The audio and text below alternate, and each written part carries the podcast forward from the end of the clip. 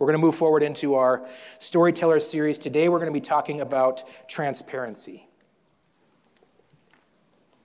And we're going to be reading this morning out of Mark chapter 8, verses 27 through 38. And this is um, probably, it may be a weird passage, just right off the top, um, to try to bring out a topic of transparency, but just bear with me as we move forward here, and I promise it'll make sense. So, Mark 8, verses 27 through 38. If you have the YouVersion app, you can find our event on the More settings in the YouVersion app. Find our event, and it'll be up on there as well. Let's read. Peter declares that Jesus is the Messiah. So this is Jesus and his disciples went on to the villages around Caesarea Philippi. On the way, he asked them, Who do people say I am? They replied, Some say John the Baptist, others say Elijah, and still others, one of the prophets. But what do you say? He asked. Who do you say I am? Peter answered, You are the Messiah. Jesus warned them not to tell anybody about him. Then he began to teach them that the Son of Man must suffer, suffer many things and be rejected by the elders, the chief priests, and the teachers of the law, and that he must be killed and after three days rise again. He spoke plainly about this, and Peter took him aside and began to rebuke him. But when Jesus turned and looked at his disciples, he rebuked Peter. Get behind me, Satan, he said. You do not have in mind the concerns of God, but merely human concerns. Then he called the crowd to him along with his disciples and said, Whoever wants to be my disciple must deny themselves and take up their cross and follow me. For whoever wants to save their life will lose it, but whoever loses their life for me and for the gospel will save it. What good is it for someone to gain the whole world yet forfeit their soul? Or what can anyone give in exchange for their soul? If anyone is ashamed of me and my words in this adulterous and sinful generation, the Son of Man will be ashamed of them when he comes in his Father's glory with the holy angels. So, just to walk through that passage a little bit, right? We see that Jesus here is revealing the purpose and the plan for his life to the disciples for the first time here. He's revealing it and he's speaking very plainly, right? He's, he's many times tried to mention this sort of thing, but they never really caught on, right? They never really understood what exactly was going on. And here he's just laying it all out very plainly. This is exactly what's going to happen. And of course, the disciples are upset about this news, right? Um, they're still thinking that Jesus is going to conquer the Romans. That's what they expected the Messiah to do, and they're still expecting that. So to hear him say things like, Yeah, I'm going to be arrested and I'm going to be uh, killed, I'm going to be killed. And they're saying, Well, that's not possible. That's literally not possible, Jesus. Why would you even say that sort of a thing, right? Because in their minds, right, they've, they've already seen Jesus calm a storm and raise the dead. So what's an army? You know what I mean? Like, they've seen the waves calm in a word. So like an army is nothing to them. So they're like, why is this, why, why? Why would you even allow yourself to be captured? Like you have the power to do all these things, right? So, but Jesus, he's speaking honestly to them and he asks them not to tell anyone after this point, right? But then Peter responds. And his response to Jesus is to essentially say, No way! Jesus, there's no way that's supposed to happen. No, that's never going to happen to you. That's exactly pretty much what he says, right? Like in our words Jesus, come on. Absolutely not. No way will that ever happen to you. You are the Messiah. Absolutely not. Now, was that a terrible thing for Peter to say? If you were in Peter's shoes, wouldn't you probably said the same thing? Right? No. Jesus, what are you talking about? No way. Nothing can overcome you. Like, what? Do you, what? No. It's not, a, a, it's not outside of what any of us would say, right? It's, it's just an overzealous person, right, trying to encourage their friend. Like most of us would do. If somebody came to us with bad news, we wouldn't go, Yeah, you're in trouble. That's a bummer. Right? Like we would try to encourage them. We would try to be there for them. We would uplift them. We would give them like hope right? Like that's what we want to do for our friends, right?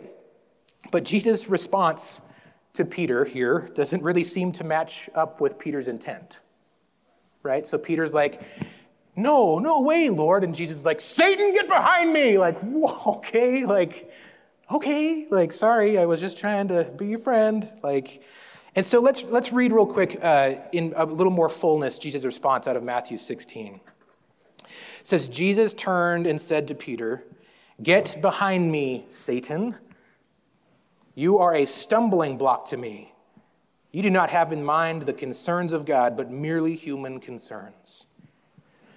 So, the first several times I read this in my life, right, it always seemed really harsh to me. Like, you're calling him Satan, Jesus? Like, what? Get behind me, Satan? You're a stumbling block, right? But let's take some time at the beginning of this message, and we're going to kind of unpack just that statement before we, we move forward, okay? So Jesus turned, right? He responds to Peter, and he says to Peter, right away, so we see he's speaking to Peter. It says that, get behind me, Satan. But he was speaking to Peter. Peter, Satan, what's going on? So Jesus is clearly addressing Peter, but he calls him Satan. So is Jesus addressing the devil in Peter or something? Is that what's happening, do we think? Well, that's what I assumed for most of my life uh, reading this passage. Is that like, okay, well, I guess like Satan jumped in Peter's body and that's why Peter acted that way or something like that, right? Well, uh, so I'm going to just take a couple time and we're going to break down the word Satan for us, okay? So this is like a pretty radical like shift for me in understanding of things, okay? So I just need you to bear with me as I walk through this, okay? So Jesus is clearly addressing Peter, but he calls him Satan, right? Well, the word Satan, okay, comes from the Hebrew word hasatan. Okay? And that translated is the Satan. Okay? It's in the Old Testament all over the place. Uh, in Job, right? When it's supposed to be Hasatan is before God, and he says, Hey, here's Job, and like he wants to affect Job's life poorly, right? All that kind of stuff, right? That whole story. Well, that is Hasatan there, right? Many other times in the Old Testament, we read that word, Hasatan. It's always the Satan, but we've dropped the the in our translations, and we've just left Satan, okay? So in Greek here, the word is satana that Jesus is using, but it's derived from the Hebrew word of hasatan, okay?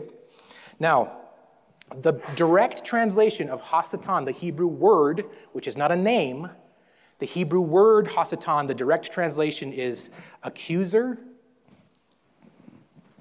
Okay? It's um, do we have it up there? Yeah, accuser, adversary, and one who stands opposed. Okay? This is not a person's, an entity's name. Satan is not an entity's name. It is a title. Okay? David was described at one point by his enemies as Hasatan, King David by his enemies. Okay? They called him Hasatan in the Old Testament. Okay? Uh, the angel of Yahweh, the angel of the Lord, okay, when he is talking to Balaam and the whole donkey scenario, anybody remember that story, right? The angel of the Lord is referred to as Hasatan. Okay? So that should shift our thinking in what is going on with that, with that word right? Hasatan is not the title of the big bad evil guy. Okay, or that's not the name of the big bad evil guy. Satan is something that in antiquity uh, they painted a lot of paintings and they had a dude with red horns and a devil tail and a pitchfork and that kind of stuff, and even painted as the angel of light and those kind of things, right? Now, um, it's not to say that there isn't an enemy. There is spiritual forces of evil. Absolutely no question. That is 100% true. Okay? But we have created Satan to be an individual figure, when really, in reality, it is anyone who stands opposed to the will of God. So you and I can be Hasatan. Okay? Now, to go a little further with that, just to make sure, because I know that some of you are probably thinking, well, what about this and this, right? Well, uh, if we look at the word, the name Lucifer, okay, some of us might be thinking, okay, well, what about if it's not Satan, then it's Lucifer, right? Like, okay, well, Lucifer is a translation from the word Hallel, which is shining one in the Old Testament, okay, in Hebrew. It's a translation from Latin, from Hallel, into the Latin for shining one, which is Lucifer.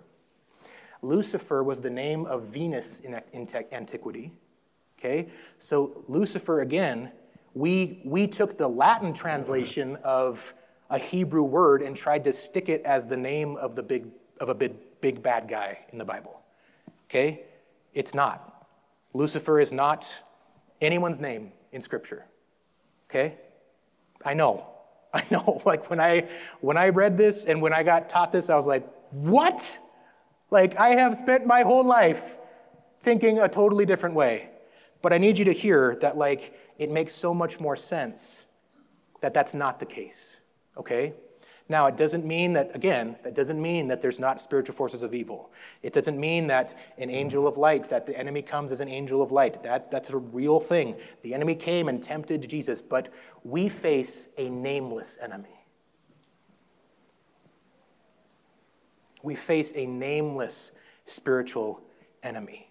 Okay? It doesn't deserve a name. Okay? So I just want us to put that to rest for a second, okay? I know some of us might be like, what? But this is where we're at, okay? So it's okay. It's okay. There's, there's still the enemy. And that's, you, you've probably, I don't know if you've ever noticed, but like I always tend to refer to what many might, say Satan or the devil. I always just say the enemy. Okay? When I preach for years, I say the enemy. I don't say the devil or Satan, and that's why. Okay? There is an enemy, though, okay? All right, we're going to move forward. So, but again, it's just so important that we understand that anyone in opposition to God is that enemy, okay? We are the accuser, we are one who stands opposed at times, okay? So, um, when Jesus calls Peter Satan, I want you to think of and shift our thinking into this. Like, he's saying, Get behind me. You are standing in opposition to your teacher and to God's will. In those days, right, the disciples were to follow the rabbi, literally behind him. They were not supposed to go ahead of him. When wherever the rabbi walked, they walked behind him. It was a place of honor because they were showing everyone, we are following this person. We are following everything this person does. We are following in their footsteps. Okay? So, Jesus is saying, Peter, you are standing in opposition to your teacher right now. You have got to get in line. You have got to get in line. Peter, you cannot lead me. Peter, you cannot lead me. If you're trying to lead me, all you have in mind is what's best for you, not what's best for all. Only God, only God can tell us what's best for all. And Jesus' number one priority was the will of his Father. And so I feel like a lot of times in this passage, at least for me, the full meaning of this encounter with Peter and Jesus is overshadowed, overshadowed by the Satan remark. And so I just want us to move forward now uh, with this understanding, okay? So I didn't want us to get caught up in this in the Satan thing. I want us to be able to move forward understanding that this isn't like a that harsh of a rebuke. You know, Jesus isn't calling Peter the spiritual forces of evil in the heavenly realm. Okay? He's just saying you are standing opposed to your teacher. You must get behind me, okay? Peter's fear and control in that moment is what's on display, right?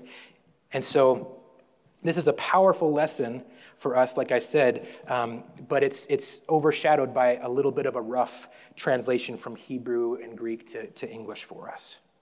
And that misunderstanding of this encounter often distracts us from that vital understanding of transparency in our walk with Jesus. And that's what we're going to be talking about today. That godly transparency requires an authentic desire to model Jesus.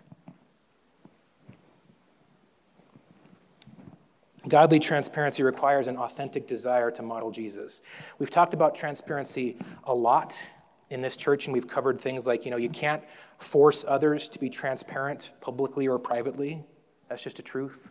Can't force anybody else to do it, right? All we can do is try our best to model the transparency that we hope others will follow suit with, right? Uh, you know, we can talk about our core values as a church all we want, right? We can get up here and we can, we can call attention to our core values every single Sunday, right? And say, this is who we are, this is who we want to be, right? But um, we can't force them on you, right? And, I, and they're not going to be forced on me either. I have to make a conscious decision to want to follow along with what we say we are at Village Church. It should never be assumed. These core values should never be assumed. That's why we have to call attention to them. That's how we have that's why we have to call attention to the fact that this is who we're striving to be. It's not that we've attained them already. We're not a perfect church. Are you perfect? I'm not perfect, guys. And I'm not even saying, we're not even saying that those, those core values will be perfection for us, but it's what we're striving for. This is who we know God has called us to be in this community, in this day and age.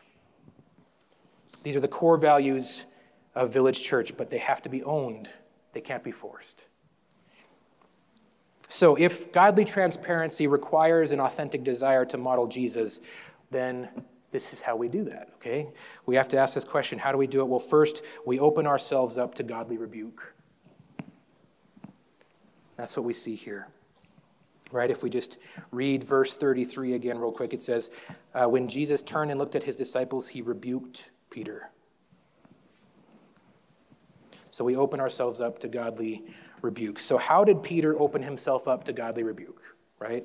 Well, first, he was in Jesus' presence right? Not going to get rebuked by Jesus if we're running away from him. We have to open ourselves up to being in his presence, right? He was in the presence of his community, right? The disciples were his community, Jesus was his community. And so we cannot give up meeting together, as some are in the habit of doing, because we remove ourselves from the opportunity to grow. We remove ourselves from loving correction and rebuke at times.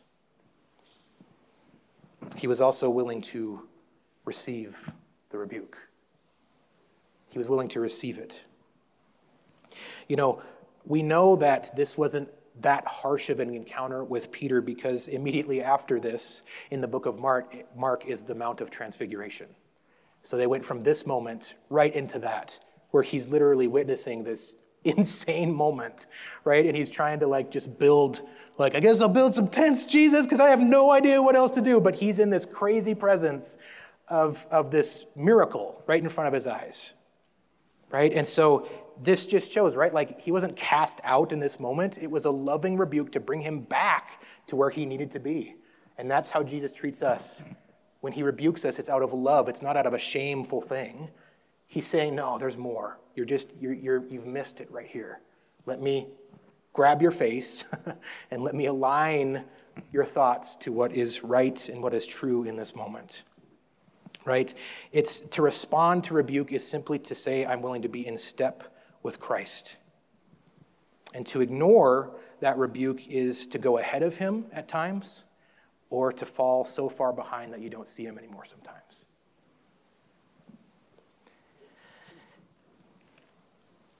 And this whole episode for Peter, it started off with a simple question Who do you say that I am? It just started with that. That question led to this encounter, this level of a rebuke for Peter. Who do you say that I am? And I would say that the answer to that question is the single most important answer that we're ever going to give. Who do you say Jesus is? Peter called Jesus the Messiah, which was correct, right? It's the first time that the disciples called him that in that moment. And he owned it in that moment as well, right? But Peter, immediately after telling him, You're the Messiah, but then he tried to tell the Messiah his purpose. So he owned who Jesus was on one level. Who do you say that I am? You're the Messiah, but you're this Messiah. This is the Messiah that I believe you to be. And that's where he made the misstep. Jesus is the only one who gets to tell us who he is. Amen? He's the only one that gets to tell us who he is. He sets the terms, he sets the condition of his, his being Savior for us, right? He establishes his purpose and his work in our lives. We either accept him as he presents himself. Okay, that's our first and best option. We accept him as he presents himself, or we have a couple other options. You know, if we don't accept him, then the first option is we can just completely reject him. And many people make that decision. They hear what Jesus has to offer and they walk away. Maybe you've done that before in your life. Maybe you spent a season rejecting who Jesus is, rejecting even the offer of who he is for you, and you walked away. Right? I've done that at times in my life. I've tried to reject him because I didn't I didn't know him in fullness. but I tried to reject him. And we walk away. But then there's this other option that we have. And that's that we accept it, but we accept it on our own terms again. And we create this version of Jesus that we choose to follow, but doesn't actually exist. You hear what I'm saying? And that happens much more commonly than I think we like to admit. That we say we accept Jesus, but it's the, it's the Jesus that we choose to follow. It's the Jesus that we have created in our lives to follow. This is the version of Jesus that I want to follow. Anything else, I don't want anything to do with. We do that just to make ourselves feel better. Maybe we go to a church that supports that version of Jesus. Maybe we read books that support that version of Jesus, listen to podcasts that support that version of Jesus, right? And there's all kinds of support for every kind of Jesus there is out there. And there's lots, there's lots of different versions. So many. That's why it's so vital that we open ourselves up to correction and to rebuke in our belief system. At least open ourselves up. I'm not saying that every single time we're going to hear it from somebody, it's going to be what we need to respond to, but we have better be open. If we close ourselves off, then who knows what we're hanging on to? Who knows what Jesus, what version of Jesus we're hanging on to, right? Jesus' name has been used to justify every sin out there. I have heard so many people tell me things that Jesus told them to do something that makes zero sense. And it's absolutely against what the kingdom would say. I've heard that so many times. Jesus told me to do this. No, he didn't. I don't know what Jesus that is, but it's not my Jesus. He would never say that. He would never tell you to do that. But we use it because what are, what's, what are we supposed to say, right? When somebody says, God told me to do it, it's like, okay, like, who am I to talk against God, right? It's like the ultimate like conversation killer. Like, well, God told me to do it. Okay, you know, but we create and we follow our version of Jesus, and in doing so, we become a stumbling block to Jesus' work in our lives and in the lives of others. That's why it's so important that we figure this out. Because just as Jesus was a stumbling, or as Peter was a stumbling block to Jesus, we can absolutely do the same thing. 100% be a stumbling block to others. And when that happens, we become Hasatan. I need us to receive that. Okay? I need us to receive that in this moment. If we are standing in opposition to Jesus and what he wants for our lives, we become Hasatan. That's hopefully should wake us up a little bit. I don't want to be an adversary to the kingdom. I don't want to be an adversary out of one mouth to the kingdom when out of the other I'm trying to claim to be an ambassador. You hear me? And I think far too often we, uh, we slip in and out of those two titles, ambassador and adversary. You know, uh, we have to welcome into our lives the voices that will guide us and correct our thinking, and we, but we have to also be careful of what voices we're letting in. You know, um, I don't say this to in any way like look at me in any way, shape, or form. It's something that I've had to learn to do because I have screwed up so many times in my life that I have found the importance of these things, okay? I have an accountability partner, that's one person. I have a mentor, that's another person. And I have a pastor, that's another person. I also have a lot of confidence that in, in my life that I can go to and call and know that they represent Jesus and I can trust the Jesus in them, right? So I have a number of those people. Um, I have a large support system that I have had to build for myself. And it has been absolutely vital to have them in my life in that capacity. I have to, I choose them because um, I trust that they fear God above anything else. And so that I can trust what they have to say because of that fear of God. I choose them by their track record, by their actions, by who they, that, the fact that they are who they say they are. I choose them because I know them to be transparent with, with me, so it opens up an opportunity for me to be transparent with them. But I've had to build that up, and it's taken me a long time to do that. I asked uh, many times um, for people to be a mentor, and I was told no many times, just because they said they were too busy or whatever like that, you know. And that might happen to you. That might happen. You might ask somebody and they might say no, I don't know.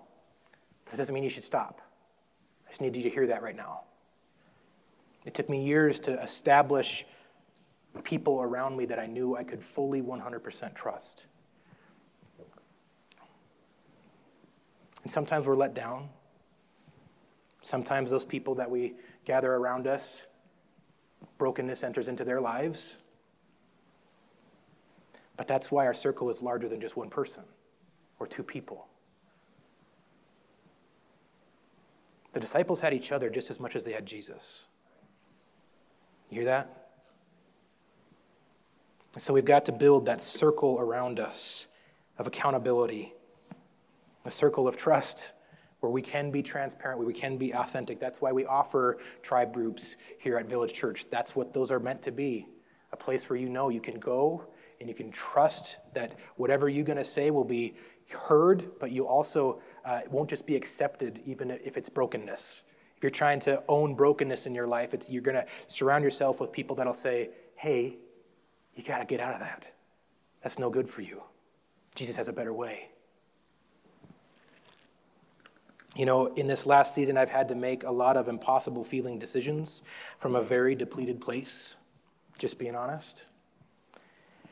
And, um, and so, in those moments, I genuinely sought the rebuke of those people around me. I would call people and I would start the conversation hey, I just need to unload a little bit, but I also am asking you to rebuke me if you hear anything that shouldn't be coming out of my mouth. I valued that so much because I couldn't trust the decisions that I was making based on my emotions. My emotions were all out of whack. And so I had to ask people, hey, I need you to watch me, to listen to me, and be quick to rebuke me. Put me in my place, please. That's not an easy conversation to have. It's not a fun thing to ask somebody, hey, put me in my place. And again, it's not like I'm trying to pat myself on the back here. Please hear that. But it's a reality that we all have to have that in our lives. Otherwise, man, I would be devastated if I started following the wrong Jesus? And what if, if I start following the, long, the wrong Jesus? What's that going to mean for each of you? If I'm called to lead this church and I'm following the wrong Jesus, then guess what? Some of you might come along with me. And that's a pretty terrifying thought. And so I, as your pastor, have to welcome rebuke into my life, but I'm telling you that you have to welcome it as well. I'm not special but I have to lead by example.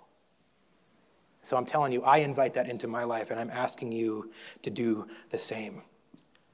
Have you opened yourself up to godly rebuke? Have you asked others to help you be who you say you want to be? Have you done that? You can't do it by yourself. Don't try. Don't pretend to think that you can. That is a lie from the enemy. We can't do it on our own.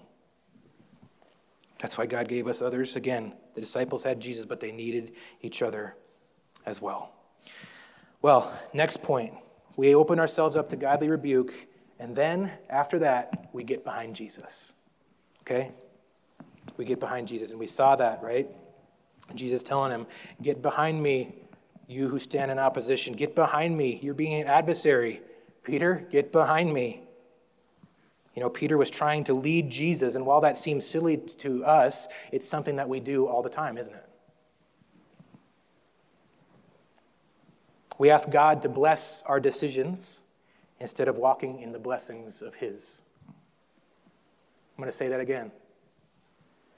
We ask God to bless our decisions instead of walking in the blessings of His decisions. And when we ask God to bless whatever we're doing, we have better be careful that we're not trying to lead Jesus.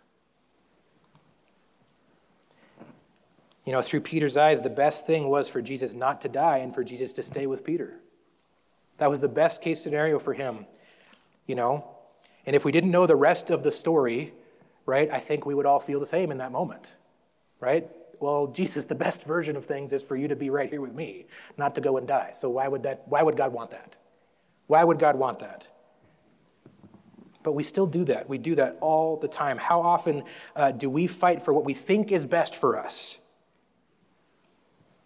What we think is best for, and even what's best for those around us, when in reality we're standing in opposition to Jesus by thinking, this is what's best for me. So it must be what Jesus wants. Be careful not to be Hasatan. Be careful that we don't enter, in, enter into that, right?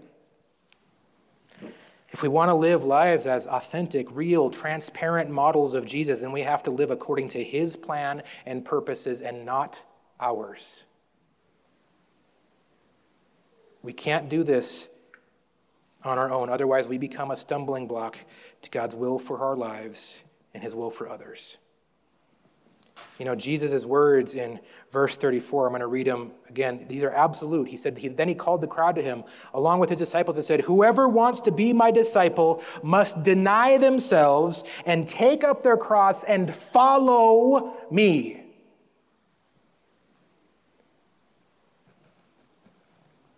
For whoever wants to save their life will lose it. But whoever loses their life for me and for the gospel, will save it. We must deny ourselves, we must take up our cross, and we must get in line. We must get behind Jesus. We must be willing to deny ourselves if we want to be an authentic model of Christ. So I have this story of a, a guy named Angus uh, MacGillivray, and he was uh, in a Japanese prison camp in World War II. This was during the bridge over the River Kwai uh, scenario, right, that we've maybe heard about or maybe seen the old movie or read about or whatever, right? But this was the bridge over River Kwai crew, Okay, they're the guys who built that, and it was the prison camp that they were at. Well, that prison camp was made up of various allied forces of the Americans, the Britons, the Australians, um, and there was a, a group of Scottish um, soldiers as well. Okay, and um, unfortunately, the, the conditions in that uh, prison camp were pretty awful, and so it became a dog eat dog environment where um, they would steal from each other, they would steal each other's blankets, they would steal food from each other. These are the Allied soldiers would be stealing from each other in those conditions. Um, but specifically among the Scottish soldiers, they had a buddy system, and they called each other muckers. And so, in that buddy system, they would make sure that the other guy was taken care of. Their job was to look after their buddy not to look after themselves, right? Well, Angus McGillivray was like, uh, he was like the biggest, strongest guy in the camp, okay? And everybody, like, they, they stuck the weakest guy with him, thinking, like, you know, maybe he can carry this guy for us. But everybody assumed that Angus was going to be the last one standing, right? And that his buddy was going to be probably the next one to die. Well, as, as time went along, Angus would, um, would give, uh, would, would go to his buddy who was very sick, very ill, and he would say, Here's a ration. I found an extra ration for you. He'd say, Well, what about you? Are you okay? He's like, Oh, no, I'm good. I got some, I have some food.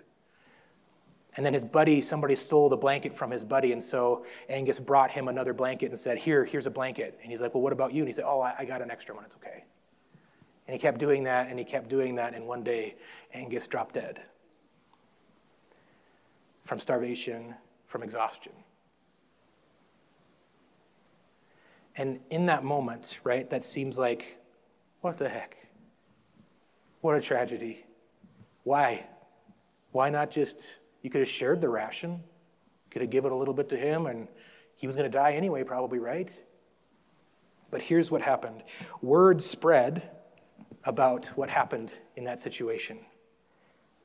And people began to be inspired because, again, they were like, how could Angus be the one? There's no way. How in the world is he the one that died? Well, his fellow mucker that he was taking care of started to get better. And the camp started to talk amongst themselves, and they started a church. And they called the church a church without walls. And there was an instrument maker that was a soldier, and he made instruments. And they formed a worship team. And they started a church, and the, the Japanese, uh, some of the Japanese guards started to attend the church. And there was a professor and there was a doctor in the crew as well. And they made a university and they made a hospital, and they made a, a library system. And that camp was completely transformed because of Angus's sacrifice. And it didn't only transform their lives, right? Japanese guards' lives were transformed as well. All because Angus denied himself. And man, you think about that verse greater love has no man than this, than to give his life for his friends. Now, God isn't asking us all to starve ourselves and to die of exhaustion, right? We don't live in those conditions. But He's asking us to lay down our selfishness. He's asking us to lay down our pride in thinking that we know what's best. He's asking us to surrender every bit of how we think things should be and simply get behind him and what he's doing. You know, if we get in, out in front of Jesus, then we've lost all direction and, bec- and we become the one lost sheep from the 99. That's what happens. He's a good shepherd and he's worth following. And if we want to be authentic models of Jesus, then we've got to get behind Jesus. So I want to ask this question as we wrap up here. And I'd love just if you would just close your eyes, and as I ask this question, if you would just take a moment to reflect on this question for yourself. Are you trying to lead Jesus in any areas of your life?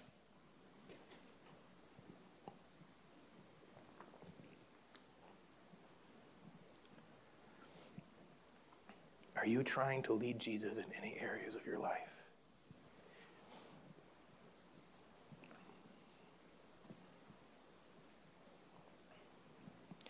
And if so, are you willing to get behind him? Are you willing?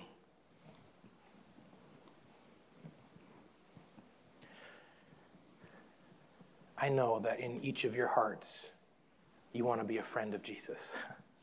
I know that.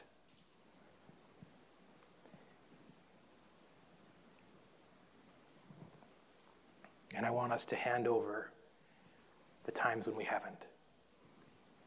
And maybe right now is one of those times. Search yourself. Let the Holy Spirit do his work in this moment. Let him speak to you You maybe inadvertently being an adversary to your Savior?